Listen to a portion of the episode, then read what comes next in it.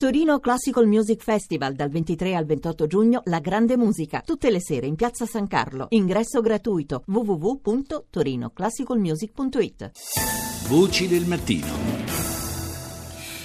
Le 6 e 39 minuti, di nuovo eh, al microfono Fabrizio Noli per la seconda parte di Voci del Mattino. Buongiorno a tutti voi e oggi parliamo insomma dell'incontro che eh, gli scout avranno con Papa Francesco. 80.000 scout saranno ricevuti dal Papa appunto in udienza, eh, ma lo facciamo soprattutto mh, per ricordare la figura di, di, di padre Paolo Dall'Oglio, un ex scout scout eh, che viene ricordato appunto come tale da Alessandro Maruffi, uno scout anziano, per così dire, che anche lui oggi sarà presente in piazza a San Pietro. Per eh, Alessandro Maruffi, padre Paolo Dall'Oglio, lo ricordiamo, scomparso eh, misteriosamente, insomma, si sono perse le tracce, eh, il suo destino ancora non è chiaro, in Siria nel luglio del 2013 e semplicemente Paolo. Sono diventati infatti amici alle scuole medie e zaino in spalla hanno proseguito il cammino insieme proprio negli scout. Al microfono di Rita Pedizzi. Sentiamo come racconta il suo amico scout. È sempre uno che sta avanti a tutti, sempre con idee nuove, sempre pronto a partire per nuove avventure e a ripartire, portarla avanti con coerenza, con molta determinazione. Coraggio? E poi eh, sicuramente molto coraggio. Mi ricordo che quando stava agli scout, lui era capo squadriglia, per cui lui a un certo punto decise di fare un'impresa squadriglia, costruì una canoa, fece questa canoa perdendo da tanto tempo e riuscì però a mettere le otto persone della squadriglia in questa canoa al lago di Martignano, se non ricordo male. Era tutto così, insomma, molto credente fin da ragazzo, per cui anche una grande testimonianza eh, per tutti noi. Voi siete proprio amici, avete frequentato anche le scuole insieme? Ci siamo conosciuti in prima media, lui già stava al massimo, io sono al massimo in prima media ed è stato lui probabilmente che mi ha invogliato a entrare negli scout, lui faceva l'ultimo anno di Lupetti per cui non potevo entrare nel gruppo, però l'anno successivo in seconda media mi hanno accolto. E da lì abbiamo con Paolo vissuto avventure sia a livello scout anche poi a livello personale, insomma, la nostra unione era stata principalmente nello scoutismo,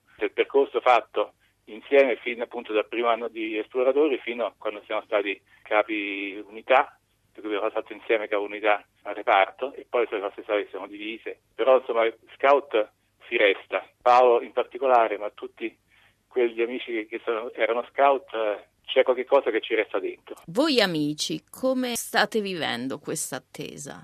Lo aspettiamo, lo aspettiamo, con, eh, lo sentiamo sempre vicino, eh, sta con noi, però non possiamo fare che aspettarlo. Non, noi aspettiamo poi il padre dell'olio che torni, io sono sicuro che qualunque, in qualunque condizioni oggi sia lui, sicuramente è, è e sarà sempre di aiuto a tutti. Chi l'ha conosciuto ce l'ha nel cuore e non se lo può dimenticare perché è una persona veramente eh, eccezionale, grande, grande intelligenza, grande coerenza, grande serietà, ma anche una persona molto, molto amica, molto buona, eh, molto disponibile e aperta. Ricordiamo appunto che il gesuita romano per 30 anni ha vissuto e lavorato in Siria, il suo vero e proprio paese d'adozione, in nome del dialogo islamo-cristiano. In attesa c'è in particolare eh, la famiglia, ehm, un'attesa scandita in questi due anni tra speranza e paura.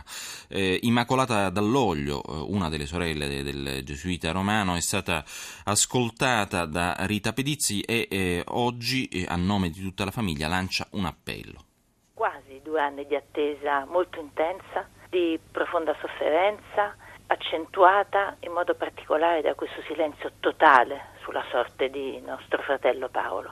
È come se il pensiero per Paolo sia una specie di dolore di fondo che accompagna la nostra quotidianità.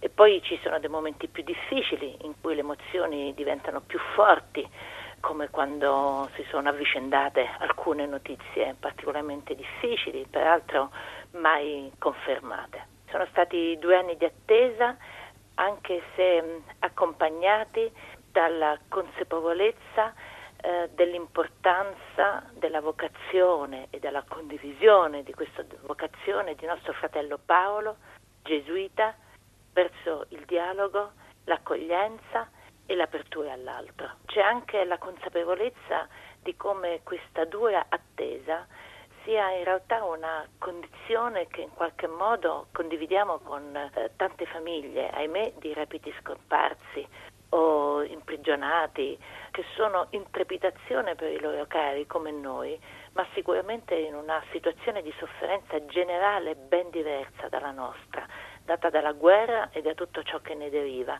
e il nostro pensiero è sempre andato anche a loro quasi due anni di silenzio, però come diceva lei, scanditi da notizie mai confermate tra speranza e paura. Quando arrivano queste, queste notizie si entra in una specie di vortice, bisogna tenere duro e guardare avanti. Um, in qualche modo eravamo, siamo in qualche modo preparati al fatto che la vocazione aperta e coraggiosa di Paolo per il dialogo avesse in qualche modo i suoi rischi e d'altro canto la speranza nonostante questa assenza totale di notizie, la speranza che Paolo possa tornare non ci ha mai abbandonati. La paura arriva con le cattive notizie per gli altri, pensa per gli altri rapiti, o per il teatro di guerra, di un conflitto terribile e in questi momenti il timore e i pensieri negativi possono effettivamente prendere il sopravvento. L'essere in tanti in famiglia in questi due anni è effettivamente stata una risorsa reciproca e importante,